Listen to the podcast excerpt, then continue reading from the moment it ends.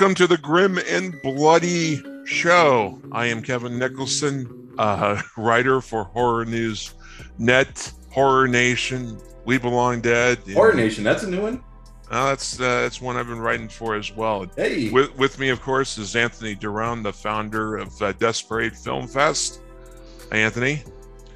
Joe Flynn, Creat T V horror host, award-winning Creat T V horror host. Thank you. And the wonderful and the ever missed Al Omega. Welcome back. Thank you, Sal. Creature Features uh, horror host who's all over streaming services uh, these days, from Roku to uh, uh, you know to YouTube and points beyond. He's also and at my your local horror convention. He's also and yes. on my T V. I just added Eugene, Oregon, channel twenty-nine. Hey, nice! Congratulations! Congratulations, Al. Thank and you. With us today is author Steve Rubin, author of nine different books, including the Twilight Zone Encyclopedia that right. uh, is, you see the uh, image right behind Woo. you, and the James Bond Encyclopedia. We need to have like, dun dun, dun dun. And the, and the, Either and that. And I, I am gonna, yeah. I, I'll put that in the podcast, but I put it on YouTube. I might have M I six over here. That probably cool. Okay. We'll make it up. Oh, see. Oh, look. Oh, see. Dun, dun, you know, dun. You are not going to escape this show without getting a question of who you think will be the next James Bond. We want to know all about bondage. And Uh, yeah, we, you know, I'm rooting for Seth Rogen, to be honest. I was the guy that was rooting for Idris. I was the guy that was rooting for Idris Elba, but hey, handsome man. That's the see, yeah, see, that's me, and that's the whole point. I was doing it, but anyway, let's start with Twilight Zone. Twilight Zone. Well, I have a feeling that this was, uh, you know, without looking really at your uh, your. background too much, I have a feeling that this was kind of what one of the passions that you had from a child, as from being a child.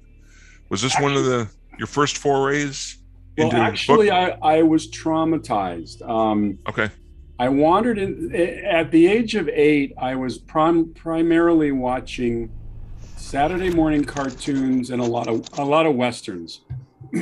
Big Valley, Bonanza, The Virginian. Well, actually predating those, Cheyenne, Sugarfoot, Man, Branded, ah. Branded, yeah, uh, Bronco, you know, those yeah. kinds of shows. Sure. So one night I walked into the, the living room. Mom and Dad had The Twilight Zone on, and it was the uh-huh. episode called The Silence. It's about a, a bet in a private club where this motormouth who won't stop talking is uh, the the... Franchitone plays this ex-military guy who bets the guy half a million dollars that he can't talk for a whole year. Now, I took, I stood, sat there for about two minutes, and as an eight-year-old, the concept of not being able to talk for a whole year freaked me out. So I left the room, and I never watched The Twilight Zone again in, in first runs. I discovered the show in reruns like a lot of us. And I loved Mark Scott Zacri's book, The Twilight Zone Companion, mm-hmm. which I thought was the, was the first book ever to feature all of the episodes. So we got their names and who was in them. But I always felt that the book lacked something which I thought I can contribute, because before I start to write a book like The Twilight Zone Encyclopedia, which is a pretty much a three-year job, right. um, you really have to know who your audience is and whether they want it. And I thought that one of the things that we were talking earlier about all the great actors who were in The Twilight Zone, arguably the best assembled cast ever. And yet most people today don't know who Burgess Meredith is, or, or James Daly, or John Anderson, or Jack Klugman. And I felt that my book should be a tribute to all the performers, as well as the, obviously the trivia and behind the scenes information I could gather, everything. And so the book is really, I did over five hundred bios of the people. So you learn a little bit about them. It's not just, just the episodes and what they were about. So I think the book achieved that. And uh, I got very lucky. I developed a relationship with Rod Serling's widow, Carol, and she invited me out to the house, and I was able to get access to their files. And so I, like, for instance, they opened up the contracts, so I could see how much people got paid in those days, which was interesting considering uh, how much people get paid today. And then she supplied ninety percent of the photographs in the book, which was great. When you're, when you're embarking wow. on an encyclopedia, one of the key ingredients is photographs. And if you're forced to walk into Hollywood uh, shops and buy photographs on the street, you'll go broke very quickly. So you really do. It shows in your book that you really do. I, I can imagine that, that the three years you talk about uh, into uh, into making the research on this, because your book goes incredibly in depth with just about each and every episode, as much as some of the backstory and uh, anecdotes behind, uh, you know, that. What fascinates me is that people don't, you talked about the lesser known actors or the actors that people aren't familiar with today. Surprises me is that people don't realize that a good deal of major stars got their first work in Twilight Zone. When you talk about the stars that they would know, Robert Redford, Twilight Zone, William Shatner, Twilight Zone. Uh, there was a number of other Charles, Martin Landau, Charles, Brun- Charles, Charles Bronson, sure, James uh, Coburn. Yeah, you had all of these actors basically get their acting chops. Earl Holliman, I, uh, I think, did one or two. Uh, Claude Akins was another uh, was another one, although that he may be more of the star, the actor that you you don't remember. But uh, Burt Reynolds. Yeah. Burt Reynolds. I mean, the thing is that the Twilight Zone, interestingly, was not a hit for most of its first run. You know, uh, part of the reason that Rod had to go on camera was they were trying to emulate the success of the Alfred Hitchcock show. The first season of the Twilight Zone, Rod only did the audio narration. He did not appear on camera. Right. And uh, the... there was kind of an interesting thing going on in Hollywood at that time. James Aubrey had come over to head C B S programming, and basically he did not believe in anthology. He felt that people wanted to watch I Love Lucy with Lucille Ball. They wanted to watch Gunsmoke with James Arness, The Untouchables with Robert Stack. They wanted to see the same persons each week or the same cast.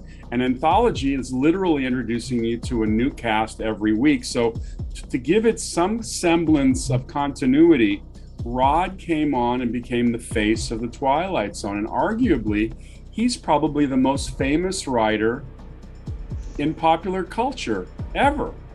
I don't think anybody even compares close to him. I mean, you can't, I mean, we study Ernest Hemingway and, um, F. Scott Fitzgerald and uh, Mark Twain, Samuel Clemens in school. We should be studying Rod Serling. Rod Serling has a lot more we can identify today with than James Fenimore Cooper and F. Scott Fitzgerald. You ever try to read an F. Scott Fitzgerald book? Not easy. I have a question about the Twilight Zone. For you, which episode was it the hardest to write about? That's an interesting question. Um, well, there are some episodes that are somewhat mysterious. Um, there's an episode with uh, Neville Brand and George Takei. And I'm gonna remember the name in a second, but it was an episode about uh, a U S Marine veteran. He's in his attic cleaning up, and his new gardener shows up, played by George Takei, and, or Takei. And um, th- there's th- some discussion about one of his war souvenirs, which is this samurai sword, and it turns out it's a haunted sword. So things are going to st- get unraveled in that attic. At one point, um, in dialogue, it mentions that Japanese-American spies in Hawaii contributed to the plan of the Japanese attack on Pearl Harbor. Which was, that, was-, was that the encounter? It's called The Encounter. Thank Encounter, you. yeah. Thank you, Kevin. Yeah. And That was absolutely false. There is no evidence whatsoever that Japanese Americans living in Hawaii during Pearl Harbor had anything to do with the attack. And there was a furor that was raised in the Japanese American community after that episode aired, and it was removed from the, you know, the um, distribution block. So you didn't see that episode literally for decades. Tracking down some information on that was challenging. Uh, there was also um, the uh, incident at Owl Creek Bridge, which is the only episode which was not produced by the company. They actually purchased it. It had been a Cannes Film Festival winner. It's based on an Ambrose Bierce short story, very Twilight Zone-like, but it wasn't produced by them. And that was interesting in itself. So those were episodes I had to really kind of dig a little bit further into.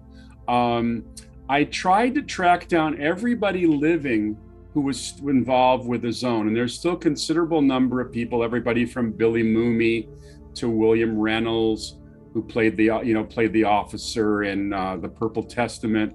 Um, it's just some really cool people, and, and even some side characters. The gentleman who played the robot fighter who fights uh, uh, oh. Lee, Lee Marvin in Steel. He told me all about that experience. But I, it's funny because I was just watching that uh, Hugh Jackman movie, Real Steel, which was actually based on that Twilight Zone. It was actually a pretty oh. good movie.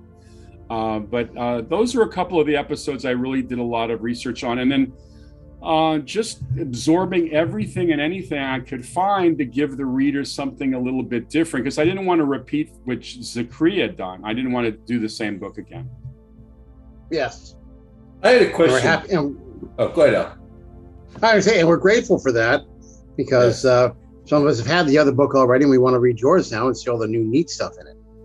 So, but please go on there, Anthony. Now, when I heard you were coming on, Steve, uh, the, the first and only thing that popped into mind was season five, episode three, Nightmare at twenty thousand Feet. Mm-hmm. Um, what I haven't shared with... Um, my group here, they're probably uh-oh. Like, oh, really? Uh-oh, yes, revelation.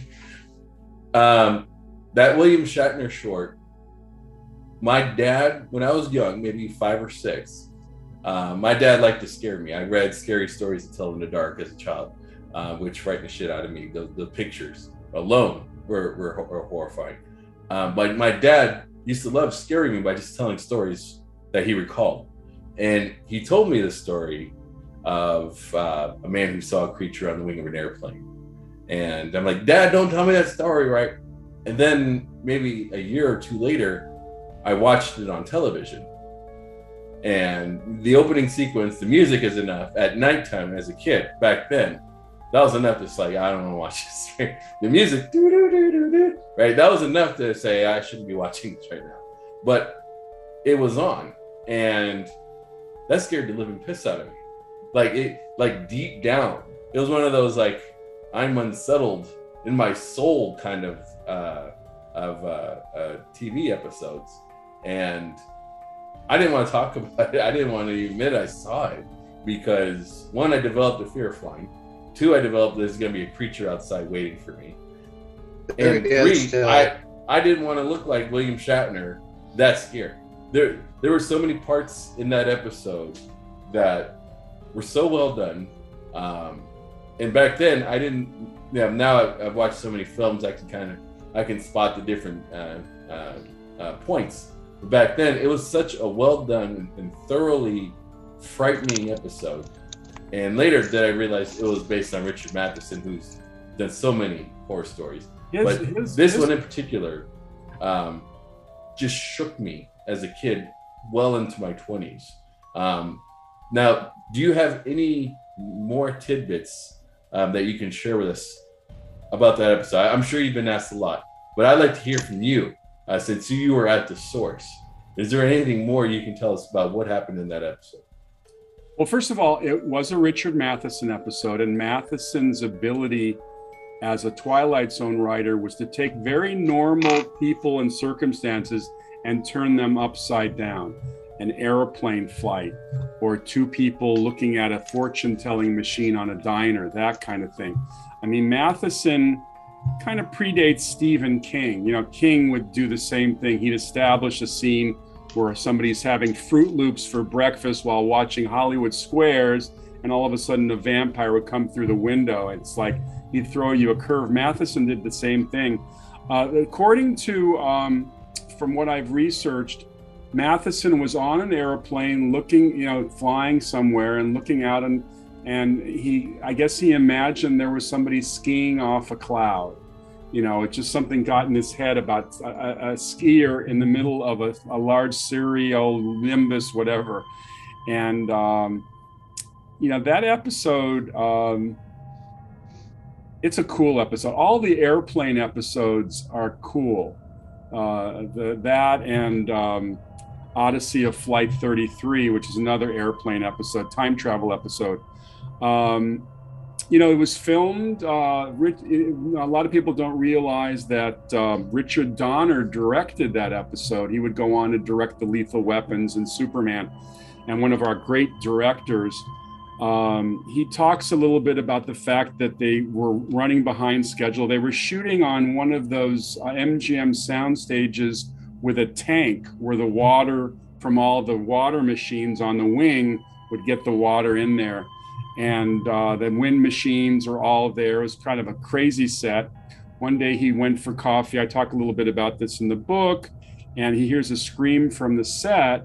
And he comes racing back with his coffee, and he looks down at the bottom of the tank, the concrete tank, and William Shatner was lying flat on his face, looking very dead. And people were screaming and yelling, and then Shatner sat up and just gave him a wink, and it was kind of trying to scare the living daylights out of them. The other thing about um, uh, Nick Cravatt, who played the creature on the wing, Uh, Nick was well known as Burt Lancaster's uh, former circus buddy. They were both acrobats to, in, together after World War Two. And, um, you know, uh, they didn't have a lot of money for these episodes. So they, but they were working at M G M, which of course had one of the largest costume departments ever. And apparently the costume for the creature on the wing was a bear. It was from some bear. They gave him a bear skin. So it was very low tech. Uh, they gave him that crazy makeup, but it didn't matter. It scared the crap out of all of us, because the concept of somebody tearing up an engine cowling. Of course, I think when they did the Twilight Zone movie, they had a lot more money for effects, and they created kind of a, a digital, I, I guess it was kind of a digital, um, pre maybe it wasn't digital, but it was pretty cool. Yeah. It's much more elaborate. Well, if we're going to talk about that one, uh, talking about Burgess Meredith for a moment, one of my favorite ones was always Time Enough at Last, for the absolute, you know, you just realize there's just nothing that can be done. You know, you could have done something if you knew something before, but you didn't, so now it's just too late. It's just not fair. It's not. It's just not fair. That's usually the one I point to as my favorite, because Burgess Meredith is so well cast as this mousy bank teller. No one will allow him to read. His boss won't let him read. His wife not only won't let him read, she crosses out all the poetry. And See, that's how we know she's evil. If you start destroying books for any oh, reason, you're evil. Evil. Evil. Yes. And the only place he gets solace is to go into the bank vault to read at lunchtime. I mean, I would do that if I had an opportunity, although I think I'd be a little freaked out about being in a vault. Uh, they don't mention uh, anything about where his air comes from. I, I have a question, though. Sure. We, and we started to talk about this even before the, you know, the show started. Twilight Zone wasn't a success uh, to, uh, to start with. I'm wondering why, from this perspective of fifty years later, um, it wasn't uh, you know, a success. But then, you know, in reading about it, it seemed like it was suffering the same problem that Star Trek suffered, that Gene Roddenberry uh, had suffered, that because the space race was in its infancy, Um, people weren't into science fiction as a viable adult drama. And that's the way that Roddenberry, you know, wanted to project Star Trek, uh, way Rod Serling wanted to project talking about issues and, uh, and, and so forth. These were not your kids' shows. Why do you think Twilight Zone did not succeed that first year, but incidentally went on to expand to an hour format for uh, for season four? Well, it's a very good question. I mean, yeah. um, I think that, um, first of all, I don't know if the network, C B S, gave it extra effort, because Aubrey was no. not a fan. No. If Aubrey could have canceled it after season one, he would have done it. The show was very popular amongst college students, amongst intellectuals. I mean, people who wanted to see good drama on television, unique drama. But the mainstay... Uh, the main audience, you're right, wasn't that into science fiction yet. This is pre-Planet of the Apes. Uh, I mean, uh, arguably, Planet of the Apes in nineteen sixty-eight probably changed the course of science fiction by introducing a mainstream studio hit. Um, and of course, it's long before Star Wars. I think it was a combination of factors. I think anthology is very tough to get strong ratings on, because they're changing the characters each week. So they didn't have a Matt Dillon to follow. They didn't mm. have an Elliot Ness to follow. They didn't have the Beverly Hillbillies to follow. I mean, the thing is, and T V was changing. T V was getting away. So, and this is early, this is early sixties to mid sixties. It was going for a little bit more pop cultural fun. You know, Beverly Hillbillies was following. Gilligan's Island was coming on. I mean, the, the, the audience, the type of writing that Rod Serling did, very dialogue heavy, not a lot of territory to cover. You know, they weren't what you, what you call beautifully shot in terms of colorful vistas and things like that. It was all almost black and white noir, beautifully shot by George Clemens. That was on the way out, and it could be argued that part of the reason that Rod Serling never emerged as a major screenwriter uh, was, I think, his style of writing was going out of favor. Uh, this was the era, era of auteur filmmakers, visuals, visuals, and more visuals. He had a couple of successes. He had the Seven Days in May movie, the, the conspiracy movie, which was terrific. And then, of course, he did uh, share the writing credit on Planet of the Apes, but... He had Requiem for a Heavyweight, if I... Uh, right, but that was live television back in the fifties, pre-Zone. So I think his heyday was live television. Uh, he won three Emmys, and I think he won three more for Twilight Zone. Um, but I think that as much as we love the Twilight Zone, it was not the show that people ran to in nineteen early nineteen sixties. Now, the other uh, one of your other big hit uh, books is involving a certain character named double oh seven, and I find it uh, I find it fascinating. There's there's a, a lot of story out there. Um, you know, first of all, kind of, if you can talk a little bit about how you kind of uh, got into James Bond. Were you like a lot of the rest of us, were you just caught it on, you know, A B C television, or you caught it in the theaters when you were a kid, uh, you know, growing, uh, you know, growing up? And I also want to, you know, talk about uh, the love-hate relationship that Sean Connery had with uh, uh, you know, with the part and with the producers um, uh, for Bond. But let's talk about, you know, what do you, um, how did you get into double oh seven? Well, my dad would go on these business trips, and he would bring home paperback books. Invariably, they were Westerns. He liked to read Westerns. Now, at that time, I was watching a lot of Westerns, as I mentioned earlier. Uh, in the spring of sixty-four, he came home and threw a paperback book on my desk, and it had a naked woman on the cover, all dressed in gold paint. And, uh, you know, as an eleven-year-old, it was, I, I looked at him and said, "What is that?" The voluptuous Shirley Eaton. you, you might like this. I said, okay.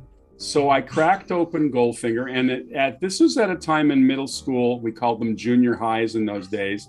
Everybody was reading Bond. All of a sudden, they had these colorful Signet paperback books, and I actually feature them, the covers, in my new edition of the encyclopedia. Um, so this was interesting because Christmas time, they released Goldfinger. We went up to the Chinese theater. Now, I had not seen Doctor No and From Russia with Love, the two earliest James Bond movies, which were released in the States with not a lot of fanfare. Is they weren't like event movies. But when Goldfinger came out at Christmas, this was like a Star Wars movie. It was a big deal. So we did something we never did. We went up to the Chinese, and we saw the Goldfinger at the Chinese, and it was so amazing to see this movie. And this was this was at a time when everybody was into Bond. And the following year, only one year later, and it's interesting because we just had six years between Daniel Craig's.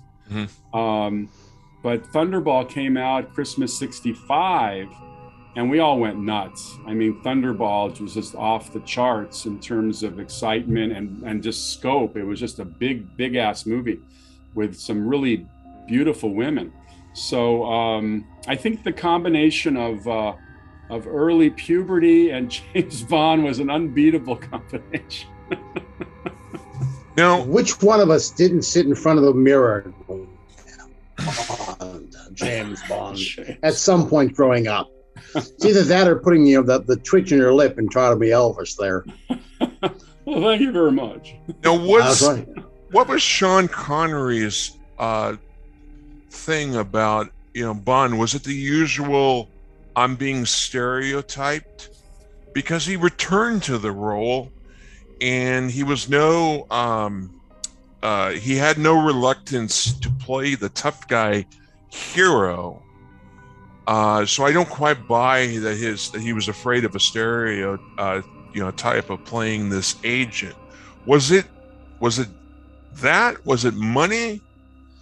What caused uh, what caused Connery to leave after uh, You Only Live Twice and return for the huge payday, Diamonds Are Forever?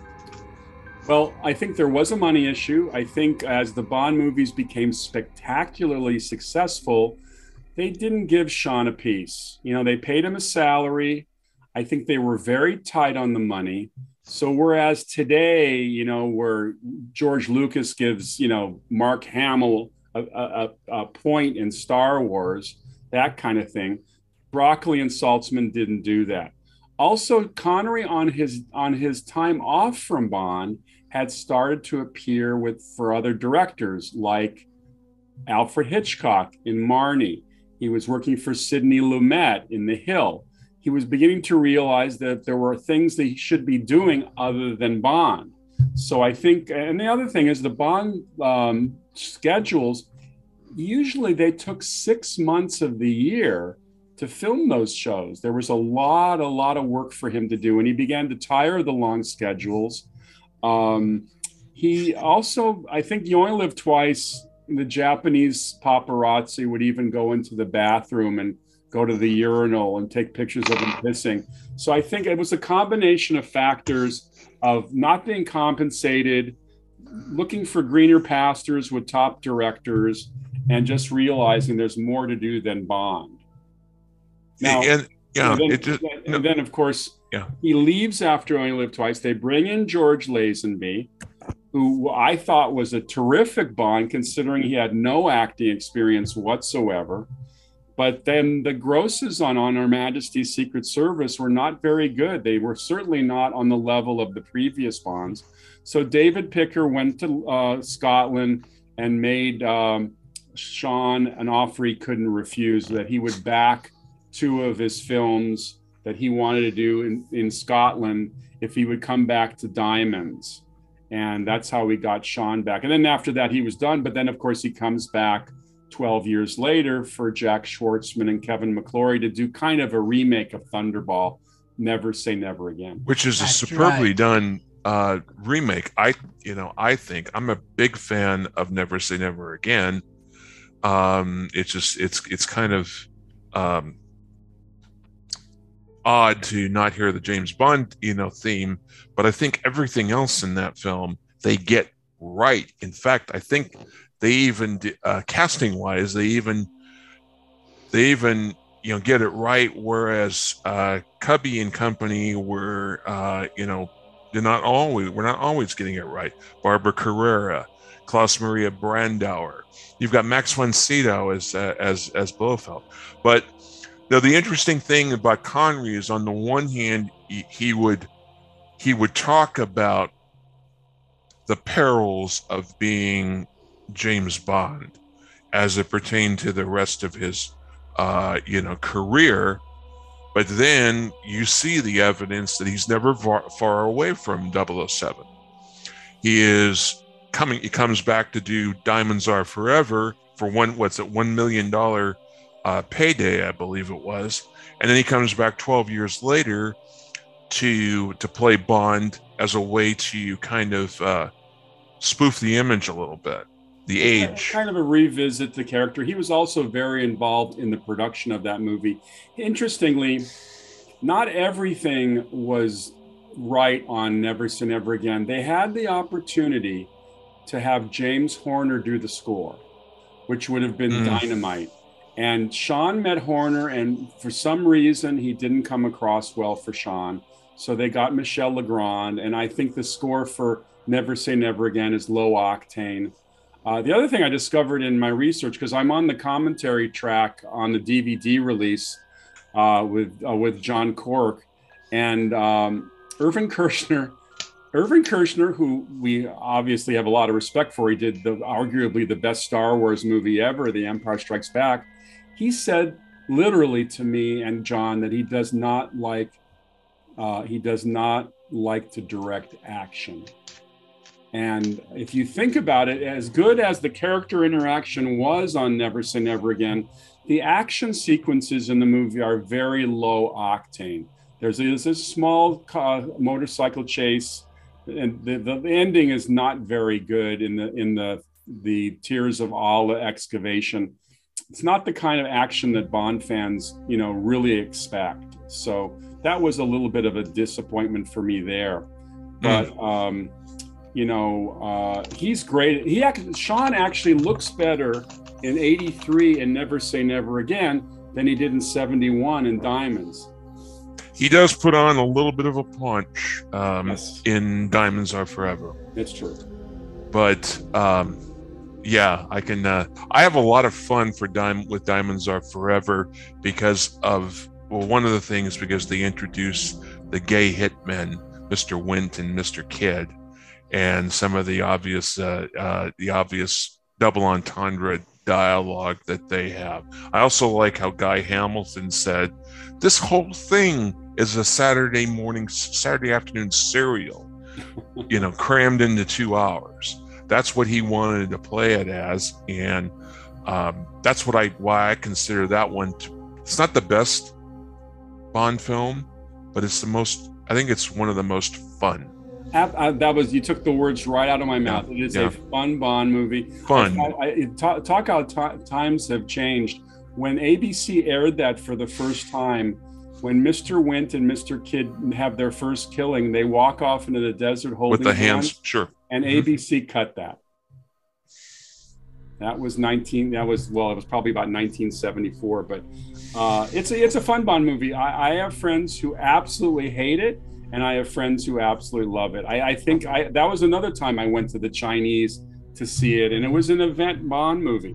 You know, yeah. the Bond movies, not all of them have been great, but the production value and quality of the filmmaking has always been way up there. I mean, um, I think that in the history of movies, there hasn't been the kind of consistent quality in the series that have been shown by the Star Wars, I mean, by the Bond movies. Even Star Wars, you know, it's, it's dipped down quite a bit, but hopefully it'll come back. I look at it this way with James Bond. The character is just basically, hey, I'm a dashing man who's got a license to kill, and I'm also a lot of fun in a movie, okay? No, just give me some beautiful women. We're good to go. In a car uh, that explodes. Yeah, yeah, in the car explosion. Yeah. Blow me up, Scotty. I mean, if, if, you, if you think about it, there are few pop cultural icons that just have a stamp of approval on them. You know you're going to go in there for two plus hours of just pure fun. Although I have to say this last one, No Time to Die, I don't know if you all have seen it. Yeah, yeah. Um, I think we all, yeah. Yeah, I mean, yeah. This was the most emotional of all the Bond movies. I mean, you just saw a depth of character. I thought it was, uh, I thought it was, as much as I love Casino Royale, which I thought was off the charts in term, terms of being an, a, a rebooting of the character, I thought that No Time to Die was the most emotional and most interesting of all the Bond movies of late. I agree. I, yeah, agree. Now, agree. We're talking about No Time to Die, uh, which leads to the uh, last question: who's the next James Bond in your mind? Where do well, they go from here? You know, it's interesting. I was watching a movie, uh, just a terrible movie, the other day. Um, I'm trying to remember the name. Oh, it's called High Rise. I don't know if you guys have heard of a movie uh, called High yes. Rise. I think so. Yeah. Yeah, yeah, it's just it's it's Tom Hiddleston as this yes. monster in this wacky building that's going through a, a a class warfare. But I'm looking at Tom Hiddleston, and there's really? something Loki. about Tom Hiddleston Loki. There's something very Bondian about him. Uh, he kind of is like a rogue. He's a very much a rogue. Uh, Interesting, because the sentiment seems to be Henry Cavill. Um, he's a safe choice. I think yeah, yeah, he, Cavill yeah, is a safe single. choice. You hit a home run with Tom Wilson. I think go ahead now. Henry well, I was going to say. Go I was just well, going to say. Oh, go ahead, please.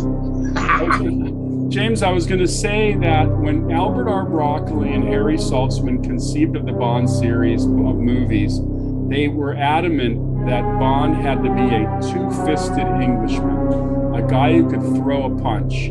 They were very much influenced by the Mickey Spillane, you know, those pulpy thrillers. Uh, they wanted somebody that would appeal to American audiences, and he couldn't be too intellectual. He had to be a guy who could throw a punch. Connery, within five minutes in Doctor No, you know, when he knocks out the uh, chauffeur, this guy can throw a punch. So I'm not sure about Hiddleston because he's not exactly uh, Charles Atlas in the frame department, which, of course, Henry Cavill is because he's played Superman. Sure.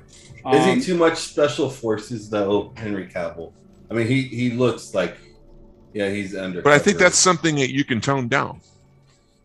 Maybe you can, you tone, can down. tone down that look. The thing, yeah. about, the, thing, the thing about Idris Elba. Now, Idris Elba is very much a popular choice, but I don't think this is this is a tough one because you don't want to sound like a racist by what saying. What about Mahershala Ali? Fun. I'm sorry. Mahershala Ali. Mahershala Ali is interesting too. As is the guy who's on that Bridgerton T V series, yeah. Reg, whatever Reg's last name. Sure. Is. Sure.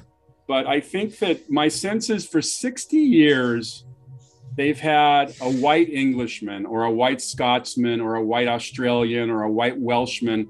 You know, they, they've invested, they've, these movies have made billions of dollars.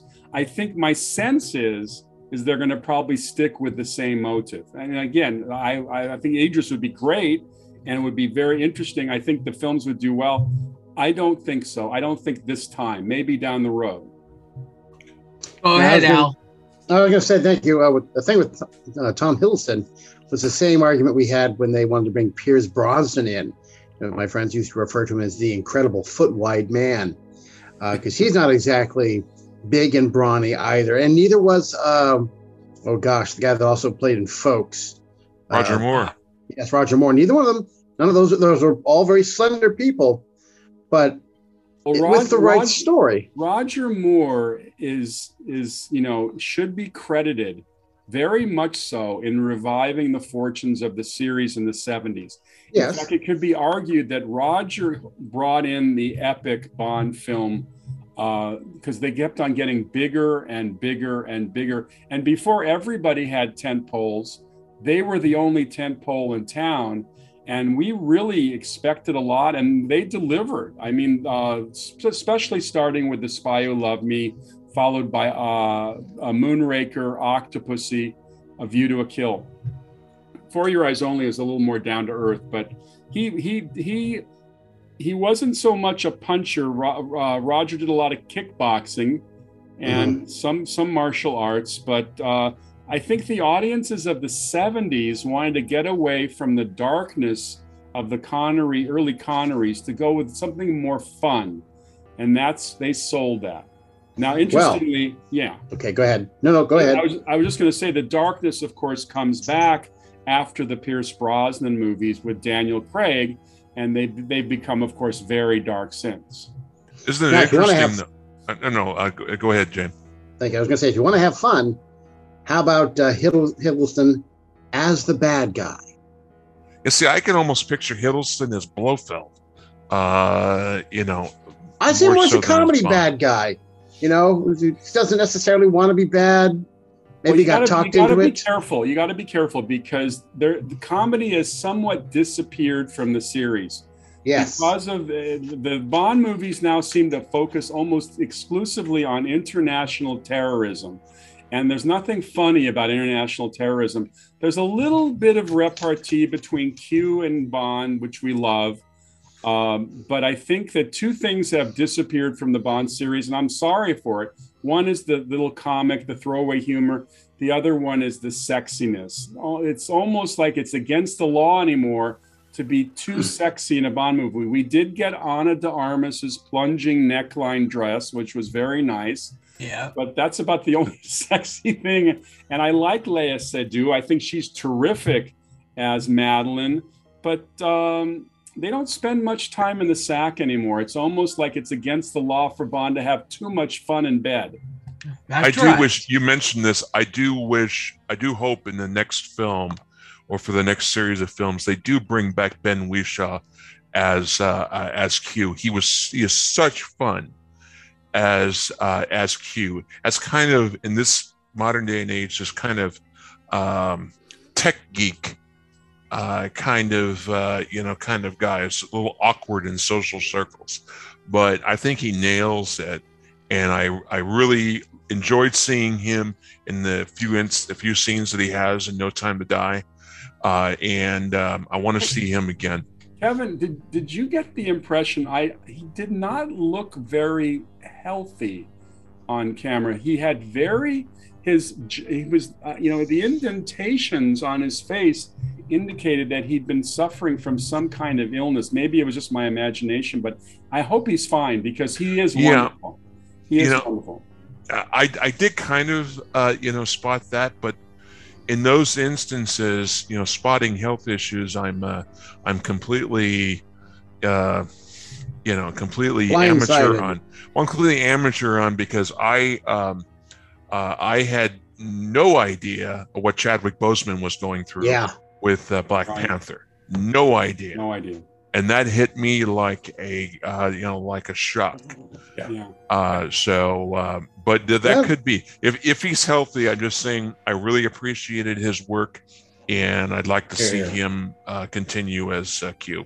Are you guys fans of a show called Outlander? Oh yeah, yes, yeah, sure. Yeah. But you waited for Maggie Smith to show up. Speaking uh, of someone who had cancer on the set, yeah. Well, Sam Sam Heughan, or however you pronounce his last name, is also an interesting possible Bond candidate because Ooh. he's certainly the women love him. Oh yeah, my mother wife, loves him. Uh, my wife and I have this conversation all the time. She's she he's her hall pass guy. Uh, guy. Uh, mine, is, mine, mine is Gal Gadot. There you go. Nice. No, no, that's totally. You both cool. have nice choices right there. Yeah. I'm sticking with Halle Berry. Oh, there you go. I like Halle Berry too. Absolutely, absolutely. Right. Well, thanks for uh, uh, we got we do have to wrap it up. Uh, thanks very much uh, for for joining us, absolutely, Steve Rubin. Steve. You were uh, tremendous. We gosh we we need to have you back on again. Well, listen, I owe you guys because I was late tonight, and I, yes. I apologize. You owe us. Oh, no worries. Though. And no, uh, no worries, I want, I want to mention no one thing real quickly. Sure, sure. I've been writing comedy, and since you guys like time travel, one of the comedies I'm out there trying to sell right now, I think you'll find this interesting. I can put it up real quickly. Ah, uh, here we go. Uh, I, my uh, friend and I, have, um, Billy Reback, who's a top television comedy guy, and I've written a time travel comedy about ten people in a Plano, Texas seven eleven on the day they've activated the super collider in Dallas. And the minute the super collider reaches its maximum force, the Slurpee machine short circuits in this seven eleven franchise, and the whole building is uprooted and ends up in the desert outside the Great Pyramids of ancient Egypt in the year seven eleven B C.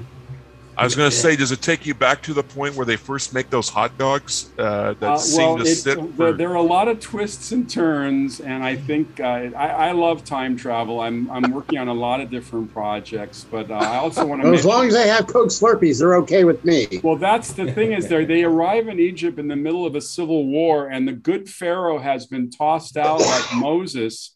And he's wandering in the desert, and they find him, and they bring him into the seven eleven, and they're in an electromagnetic bubble, so there's still power. So they feed him a Slurpee, and he thinks it's the drink of the gods. And I hope to um, get a nice tie-in with the seven eleven company. You've got to give yes. it give it to Kevin Smith to you know to do. I think he would. Be he needs perfect. something. He needs something. Yeah. You could have the entire crew of seven eleven characters be like mall rats. Uh, I love Kevin know, Smith. That's a great idea. Uh, maybe Kevin have Jay and Silent Bob in it, you know, or something. Like that. He had me come in as the disgruntled manager, constantly complaining no one cleans up around here. That's right. And I hate to so play that. I also want to mention that I, I have a I have my own podcast now, so I'm now uh, joining the ranks of two and a half million of us. It's called St- Steve Rubin Saturday Night at the Movies. No. And, cool. Uh, definitely, if you guys, I'm on Amazon, Apple, and Spotify. And um, so, do you have uh, do you have links where people can get? You're in your fourth edition of the James Bond Encyclopedia. Uh, you that, can. I now have a website, uh, Stephen J Rubin dot com. It's J A Y Rubin dot com, which talks about awesome. a lot of the projects. And um, I'm very much on Facebook every week. I do a classic film review every Saturday uh, under uh, Steve Rubin Saturday Night. And then both Sorry my both the Twilight Zone Encyclopedia and the James Bond Movie Encyclopedia have Facebook pages. And people can purchase on Amazon or uh... absolutely, they're totally available on Amazon. And I'm going to tell you that they are well worth the purchase. The read is fantastic on both of them. Uh, Especially for us yeah. Bonfile, you know, nuts who, uh, you know, who uh, just are eagerly looking forward to each, anticipating the next uh, the next adventure for double oh seven. And um, I always say there are three great. things certain in life: death, taxes, and James Bond movies. Yes, I, I will yeah. tell you that the biggest reaction that you would get from me. And and uh, uh, this happened with everything, everyone that I saw in the theaters, every Bond film. The biggest reaction was joy at the very end that says James Bond will return, return. because I knew that so, that some part of life was right, was it was some part was was okay. Whatever was going on in the world, double oh seven was going to be uh, you know back. It could have been Roger Moore in that View to a Kill. But uh... and just don't worry about it, Kevin. By the way, uh, you know Tanya Roberts. Uh, she should have. The, the, the wardrobe mistress missed the boat with her on that project. She had the worst yeah. outfits I've ever seen a Bond girl wear. Uh, the best, of course, were in Thunderball with Claudine Auger, who's my favorite Bond girl. Uh, she just could not. She walked on water, as far as I was concerned. Best line in a in a Bond film, where Bond uh, recognizes is it um, who is it was it uh, in in Thunderball was it Daniela Bianchi? No, not in uh, she's in From Russia with Love, but where he looks down, he, he manages the girl's name from the bracelet that she has oh, on that, her that's ankle. Domino. That's Claudine Auger. That's Claudine Auger, and then she says, uh, he says, my, what, the, you know, what, uh, what sharp little eyes you, you have. And he goes, where do you get to my teeth? You know, you probably couldn't do that line today. No. And you probably couldn't give Dink a potch on the rear end and Goldfinger either, you know? Yeah. No. no. But could you sell a story? I remember this very quickly. I remember them selling a story that Tom Jones suffered an injury to his larynx, I think, or his, his vocal cord at one point in singing Thunderball. Was that, uh, uh, were you aware of that, or was that basically studio studio bull wash? You know, I'm not aware of it, but I'll tell you who will know, and he wrote a fabulous book on the Bond music, John Burlingame, the, the music of the James Bond movies. It's, mm-hmm. it's a perfect book to get to answer that question. Yeah, I'm not sure. It's apparently something like a strain, or it's, it's something where he had to be hospitalized temporarily for it. I do know that he hits an incredibly high note in the song, but I've yet to be able to find definitive proof that he had this, you know, that he suffered this injury. That's a great but, song. Yeah, it is. It is. Well, thank you very much, uh, Steve Rubin, for joining uh, for joining Thanks, us today. Guys. I had so much fun. You guys are great fans. Thank you very much, Steve.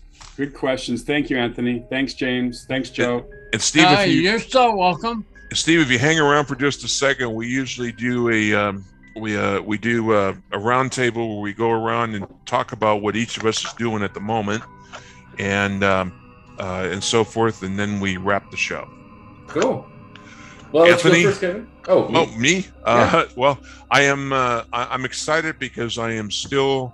I'm awaiting the answers to uh, interview questions that I have for Joe Bob Briggs, and I. Uh, that should be coming in the next uh, week or two, and we've got the uh, uh, the first rendering of the cover art for Scary Monsters magazine, where Joe Bob Briggs is going to be on the cover. It's my first cover story, and I'm looking forward to uh, to that.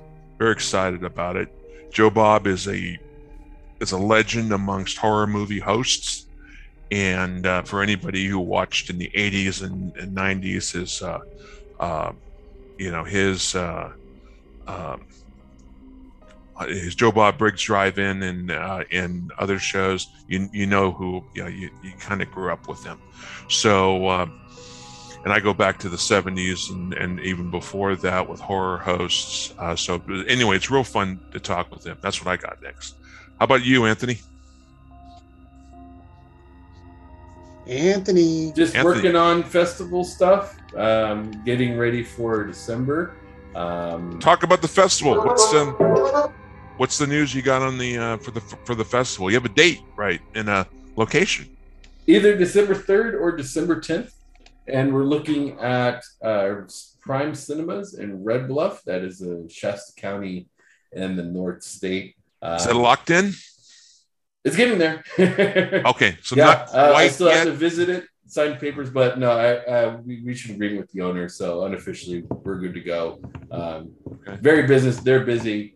I just have to show up with the security deposit. We're good to go there. Uh, the owner is excited, um, and um, I think you know it's going to be great. From what I've seen so far, it's uh, it's very happening theater. Um, the North State is a burgeoning area. It's uh, Reading was just um, made the fourth um, most economical city to to mm-hmm. move in as far mm-hmm. as wage growth, because people from the Bay Area are moving up here in droves, then they're bringing their incomes with them. Cool. So um, it's a it's a changing atmosphere. Um, it's very, so this is not a Twilight Zone area. No, it's know. not the Hills It could I. be in homage to could Steve. Here. it's it's a very active area, and um, I'm pretty fortunate that uh, at first it felt like, oh crap, I moved into an area where there's no film festivals, there's no theaters that are going to do this, and yeah. I found a great one. And so uh, that, I'm that would be a Twilight Zone. That would be a Twilight right Zone. there, Anthony. Yeah, that would be a Twilight Zone. But uh, yeah, it's a good area, and I'm, cool. I'm excited to bring uh, horror to uh, Red Bluff. Joe, what do you got?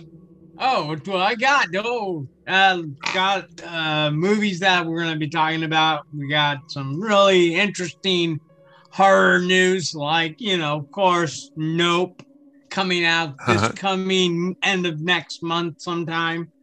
Uh, you also got the Monsterpalooza convention happening in next week. Uh, good. Uh, let's see. You got the fan fan, fan made film for Halloween three that's on third channel, you know, called channel the third channel. Going to talk about that, and uh, cool. You never know what else I'm going to talk about. Maybe I'll talk about Anthony's Twilight Zone adventure. Yes. Al, what you got? Well, our, the uh, Monsterpalooza is a little up in the air at the moment, but hopefully we'll be there. Uh, I will be at the San Diego Comic-Con uh, convention. I'll be outside doing interviews. I may be inside briefly. We'll see what happens. Uh, you might look for me on your program. And then, of course, I will be at Silicon with Adam Savage the next month after that as a vendor in our usual, well, maybe not our usual spot, because uh, they're mixing things up a little bit. But once again, we're back there. They've always been very good to us, and we're looking forward to being there again. Cool. There's a couple of other little things that may be coming up, but we have to see, because people keep saying, I'm waiting for someone else to get back to me. So of course. And, and, that's how that goes. And, of course, I'll, I'll simply just throw out real quick that I will be at uh, Creatures Con uh, in August um, on stage interviewing Beverly Washburn after uh, showing of her film Spider Baby. Um, which, uh, for any of all of us, you know, fans who grew up in the sixties and, uh, you know, with cult horror, we, we all know what Spider Baby and Jack Hill's film. So I'm, I'm looking forward to that. Um, and that's in, uh, Concord, and, uh, maybe making a, an appearance at Creature Features Day, uh, in, on June twenty-fourth. Uh, and uh, I believe that's in Orinda. So it's a lot of stuff that's uh, that's that's going on, and I may even show up at uh, at Silicon to hassle Al to uh, you know, come and sit behind the booth with us. That's it. Yeah, you know, have you a go. have a few or ten beers, it. and uh, you know, see see if we can cause like a you know cause disruption. Rocket. I'm so, sure we can. But in any case, all right, that's it. Thank you, uh, you know, thank you all for joining us. Thanks again to Steve Rubin. Uh, Thank you, Steve. And it's uh, you're you're you're terrific. Take Thanks care, and Al, take us out. Steve, do me a favor. Keep writing books. And until then, watch horror films. Keep America strong. There we Amen. go. That's a brilliant uh, ending. Enjoy and, you, uh, everyone. And and Steve, you're talking about that's a line from. Uh, One, if you grew up in the Bay Area in the seventies, uh, you're familiar with Bob Wilkins and uh, and Creature Features, a horror host uh, who was like a legend in the seventies. Actually, I and was on his show. What's well, that? Wow! I was on his show. Were you really? I, I came up to the Bay Area to promote my first James Bond book. Ah, nice. See, we are in the presence of royalty. That We're not awesome. worthy. That's We're a good way to end it right there. Wow. Well, that was a long time wow. ago. Yeah. All right, so guys. You're close enough to you're close enough to smell his cigar smoke. Yes. Till next time. Be, go, be well, guys. Everyone. Take Thank care. You. Good night. Thanks very much.